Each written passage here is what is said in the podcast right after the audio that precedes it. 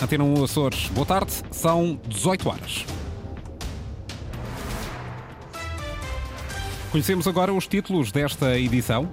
Está pronto o relatório de avaliação das duas propostas candidatas à privatização da Azores Airlines, confirmou Antena um Açores junto do presidente do júri. Em atraso desde dois mil e vinte, empresas açorianas recebem hoje dez milhões de euros da República. É o apoio extraordinário à manutenção dos postos de trabalho depois do layoff. Açores são a região do país com piores condições de trabalho para os profissionais da polícia. A avaliação é feita pela Associação Sindical. Máximas previstas para amanhã: vinte e três graus em Angra do Heroísmo, Horta e Ponta da Algada, vinte e quatro em Santa Cruz das Flores. Seguimos para as notícias, edição das dezoito, com a jornalista Margarida Pereira.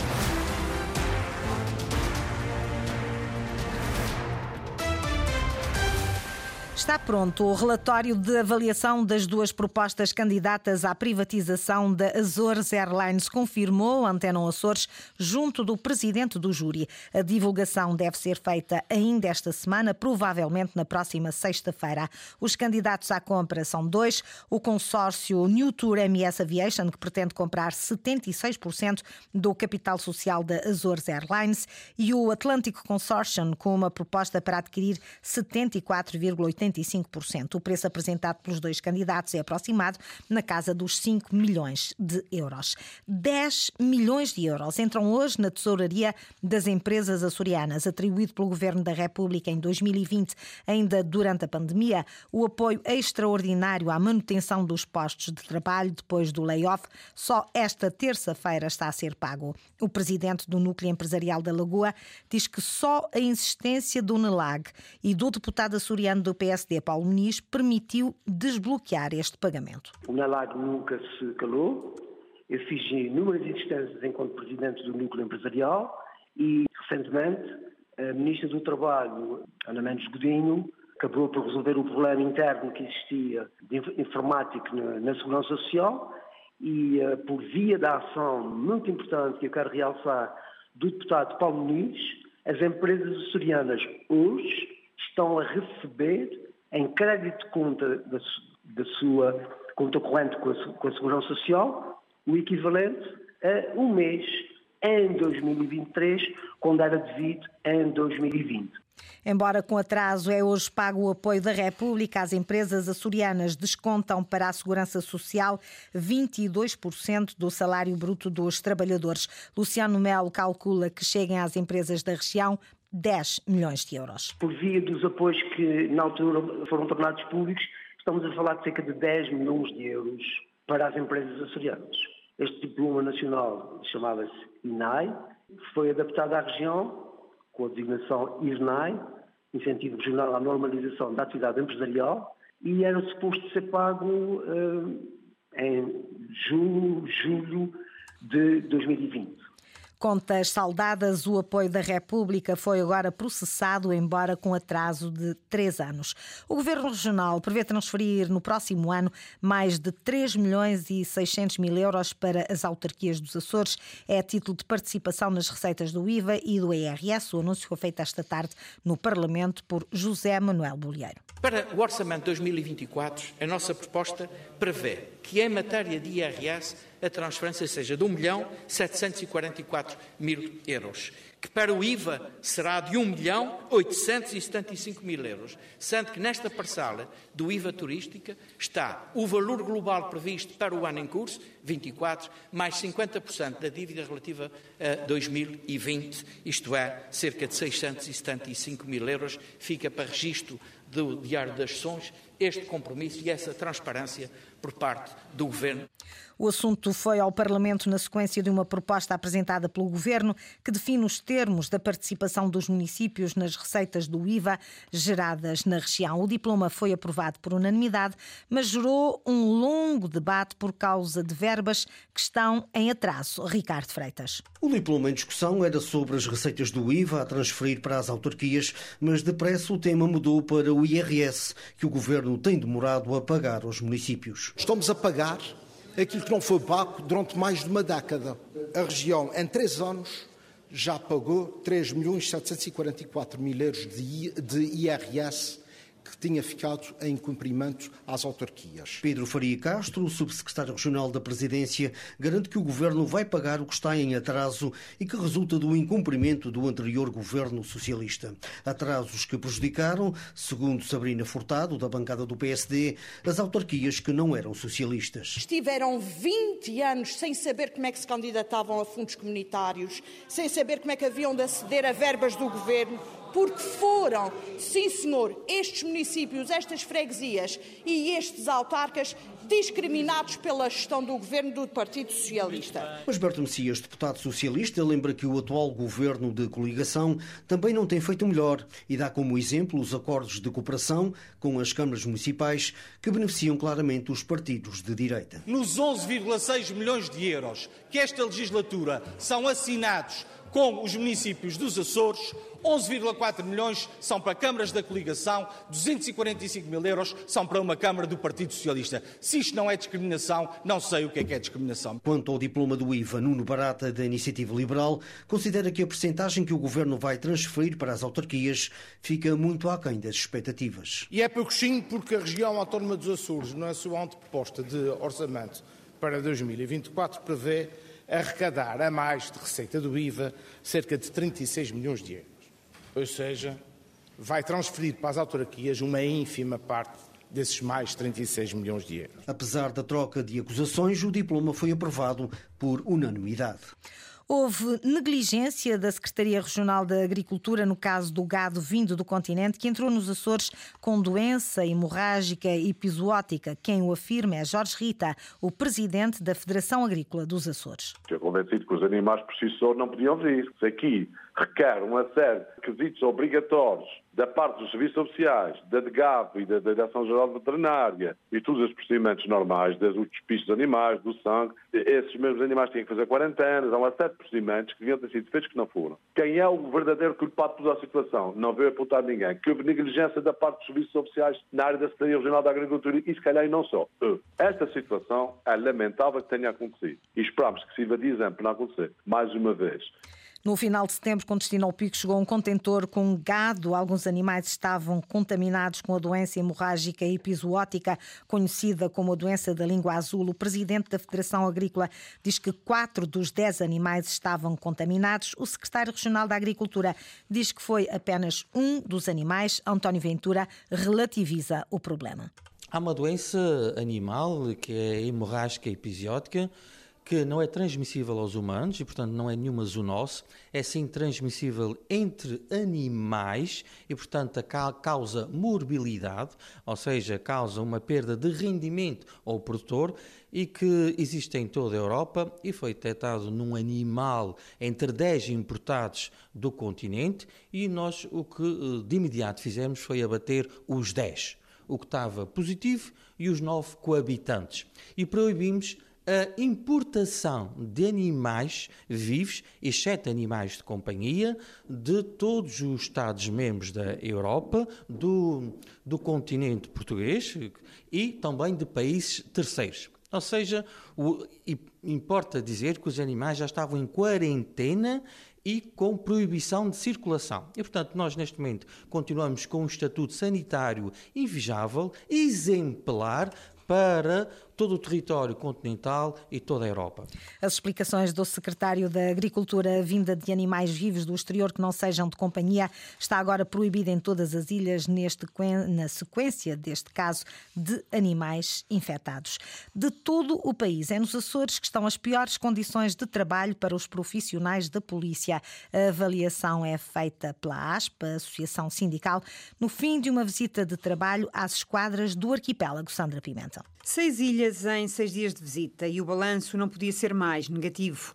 Os Açores são a região do país com piores condições de trabalho para os profissionais da polícia. Não tenho qualquer dúvida, principalmente no que diz respeito à deficiência e à escassez do efetivo policial e se há coisas que se passam no Comando Regional dos Açores, não se passariam, ainda assim, noutras partes do país, tal concretamente, ter um elemento policial sozinho numa esquadra, em que fecha a esquadra para ir a uma ocorrência policial. Isto é ridículo, se me permite a expressão. Em dois mil e vinte e três temos esta realidade. Uma realidade que é muitas das vezes ignorada pelos próprios responsáveis da P S P na região, denuncia Paulo Santos, presidente da A S P, Associação Sindical dos Profissionais da Polícia. Como é que é possível haver esquadras que nunca receberam uma visita do comandante regional dos Açores e muitas vezes os comandantes de divisão? Não se consegue compreender como é que estes profissionais, estando numa situação tão específica do ponto de vista geográfico, não terem qualquer amparo, qualquer presença da sua hierarquia no sentido de perceber qual é o seu estado motivacional e quais são as realidades estruturais com que trabalham. Para a A S P, é tempo do Ministério da Administração Interna olhar seriamente para as necessidades das esquadras dos Açores e dos seus profissionais. A necessidade de reforçar o efetivo do Comando Regional dos Açores, apetrechar em termos de meios automóveis, retificar aquilo que são as deficiências das esquadras, mas também detectamos uma coisa, é que há aqui da parte dos profissionais muita desmotivação e alguma tristeza. Balanço da Associação Sindical dos Profissionais da Polícia depois da visita às seis ilhas dos Açores e onde falta quase tudo, desde recursos humanos, materiais, até condições de trabalho. Inflação e encargos com a habitação são dois indicadores que devem passar a ser tidos em conta na avaliação da pobreza. Quem o defende é Fernando Diogo, em Dia Internacional para a Erradicação da Pobreza. O sociólogo, professor da Universidade dos Açores, diz que a região, ou que na região, continuam a faltar estudos. Os últimos dados são relativos a dois mil e vinte e um e colocam o arquipélago como a segunda região do país com a taxa mais elevada de pobreza. As duplas ameaças, que é, por um lado, a ameaça da inflação, que isso não está a ser tida em conta nos indicadores que existem agora, que estão agora disponíveis e, portanto, como eu tenho vindo a dizer, espera-se que a qualquer momento o Eurostat apresente novos indicadores onde a inflação, que não tem sido um problema na Europa, seja agora tida em consideração. Os indicadores que estão em funcionamento não, não dão boa conta do impacto da inflação. E a segunda ameaça é a questão, uh, que não é apenas portuguesa ou açoriana, que é a questão do, do, do, do aumento da habitação. E nesse sentido, o retrato que hoje a Pordata publica, com base nos dados do I N E, mostra de facto que o aumento dos salários nos últimos anos foi bastante inferior ao aumento do, dos custos da habitação. Fernando Diogo tem desenvolvido o seu trabalho na área da pobreza nos Açores, diz estar disponível para avançar com a necessária realização de um novo estudo na região. Fernando Diogo, que é consultor científico da Movida, que arrancou em Ponta Delgada, é um projeto de intervenção comunitária de combate à solidão dos idosos, coordenado pela Associação de Séniores de São Miguel. O objetivo é trabalhar competências individuais, autocuidado físico e mental. Ana Leal Pereira. O projeto já está a ser posto em prática, tem dois eixos no âmbito do combate à solidão de idosos. O primeiro, perceber quem são as pessoas em situação de solidão e avaliar competências do ponto de vista físico e psicológico. O segundo eixo, diz o consultor do Movida e sociólogo Fernando Diogo, passa pela intervenção na comunidade. E a primeira parte do projeto é esta tarefa árdua de sedução dos idosos para virem frequentar as atividades que lhes vão fazer bem. São, por um lado, atividades físicas, pelo bem-estar que a própria atividade física gera nos indivíduos, por outro lado pela melhoria no seu estado de saúde e ainda pelo facto de serem atividades coletivas que permitem às pessoas interagirem e, portanto, superar a situação de solidão. Há ainda uma outra parte do projeto que prevê a realização de um conjunto de atividades culturais direcionadas para diferentes perfis. E aqui o desafio que a própria equipa que está a conduzir esta parte do projeto tem é encontrar um conjunto de atividades que sejam apelativas para a diversidade de idosos que nós temos entre mãos, que tem Temos idosos com perfis muito diversos e, portanto, atividades que sejam apelativas para todos e que não sejam uh, uh, coisas muito estereotipadas do tipo pintar livros de, de desenhar e coisas no género, como com frequência se põe os idosos a fazer. Movida, projeto piloto que arrancou na freguesia de São Sebastião, em Ponta Delgada, num trabalho em rede coordenado pela Associação de Séniores de São Miguel, com financiamento da Câmara de Ponta Delgada. Tem a duração de um ano e poderá ser replicado noutras freguesias. Um objeto não identificado localizado no mar faz com que esteja proibida a navegação entre o Ilhéu de Vila Franca e a costa. O objeto suspeito pode ser uma mina. Depois de mergulho de especialistas hoje, a informação foi enviada para, foi enviada para análise no continente, explica Rafael da Silva, o capitão do Porto de Ponta Delgada. Da observação que fizemos, é o catreta ser esférico, com um diâmetro de eh, um metro e sessenta. E encontra-se uma profundidade de oito metros. Não foi possi- possível concluir com absoluta certeza que não se trata de uma mina. Peritos da Marinha Portuguesa, no continente, irão proceder à sua análise um, e, e aguardamos neste momento uma resposta por parte deles um, para permitir classificar este objeto. Se efetivamente se confirmar que é uma mina, há capacidade na região para retirar? Todos os, os engenhos explosivos um, convencionais ou improvisados que são detectados em território nacional, na orla marítima, são desativados por um destacamento de mergulhadores sapadores da Marinha Portuguesa.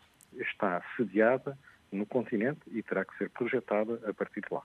Se preciso for, as explicações de Rafael da Silva, o capitão do Porto de Ponta Delgada, mantém-se proibida para já a navegação junto ao Ilhéu de Vila Franca do Campo, em São Miguel. Esteve em risco, mas mantém-se para já o Rally do Pico do próximo fim de semana. A dificuldade no transporte das viaturas devido ao mau estado do mar faz com que a maioria dos carros só possa chegar quinta ou sexta-feira à Ilha Montanha, Luís Lobão. As más condições do mar e o atraso na vinda do barco do Porto de Leixões para Ponta Delgada lançaram a incerteza sobre a realização do Rally do Pico, que decorre esta sexta e sábado. Em causa está o transporte das viaturas de São Miguel e da Terceira. Carlos Goulart, presidente do Pico Automóvel Clube, admite que o cancelamento esteve em cima da mesa, mas, para já, otimismo é a palavra de ordem. Neste momento, não. Neste já teve, não vou mentir, ou equacionamos cancelar o rally porque uma das previsões, a primeira previsão que, o, que nos deram que o barco chegava cá ao pico era no sábado, mas depois lá conseguimos e, e a boa vontade de toda a gente, não tenho que elogiar a Transinsular e a Boxline e provavelmente o comandante do barco, os esforços estão a fazer para, para vir trazer os, os carros ao pico. Qual é, portanto, a data prevista para os carros chegarem aí à Ilha do Pico? Na melhor das hipóteses, na quinta-feira. Carlos Goulart garante ainda que a situação está relacionada unicamente com as condições atmosféricas. Nós temos o nosso orçamento, está tudo orçamentado para cobrir as despesas de, dos pilotos e uh, para serem reembolsados no, no, nos, uh, nos transportes, tanto de passagens aéreas como de transportes marítimos. Nessa parte não, o problema aqui mesmo é, do barco não é falta de dinheiro, nem, nem é isso, né? O décimo segundo Rally do Pico é a última prova do Campeonato dos Açores. Na classificação, Ruben Rodrigues lidera o regional com mais treze vírgula cinco pontos do que Luís Miguel Rego. Rally do Pico vai realizar-se no próximo fim de semana, se o estado do mar colaborar. Margarida Pereira com as notícias às dezoito horas. Recordo que a informação está também atualizada na internet, c d a cores ponto r t p ponto p t ou o Facebook da Antena um Açores.